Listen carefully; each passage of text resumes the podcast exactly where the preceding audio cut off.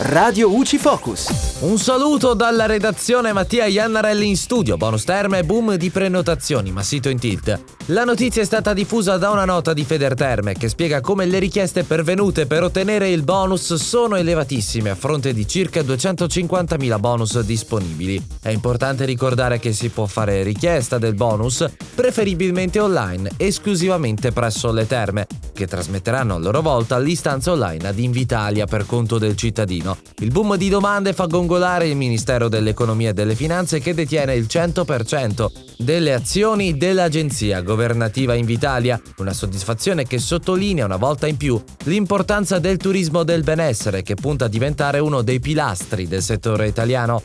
La speranza quindi è quella di riprendere con il caricamento delle istanze di prenotazione da parte delle strutture termali a partire dalle 12 di oggi, martedì 9 novembre. E dalla redazione è tutto, al prossimo aggiornamento.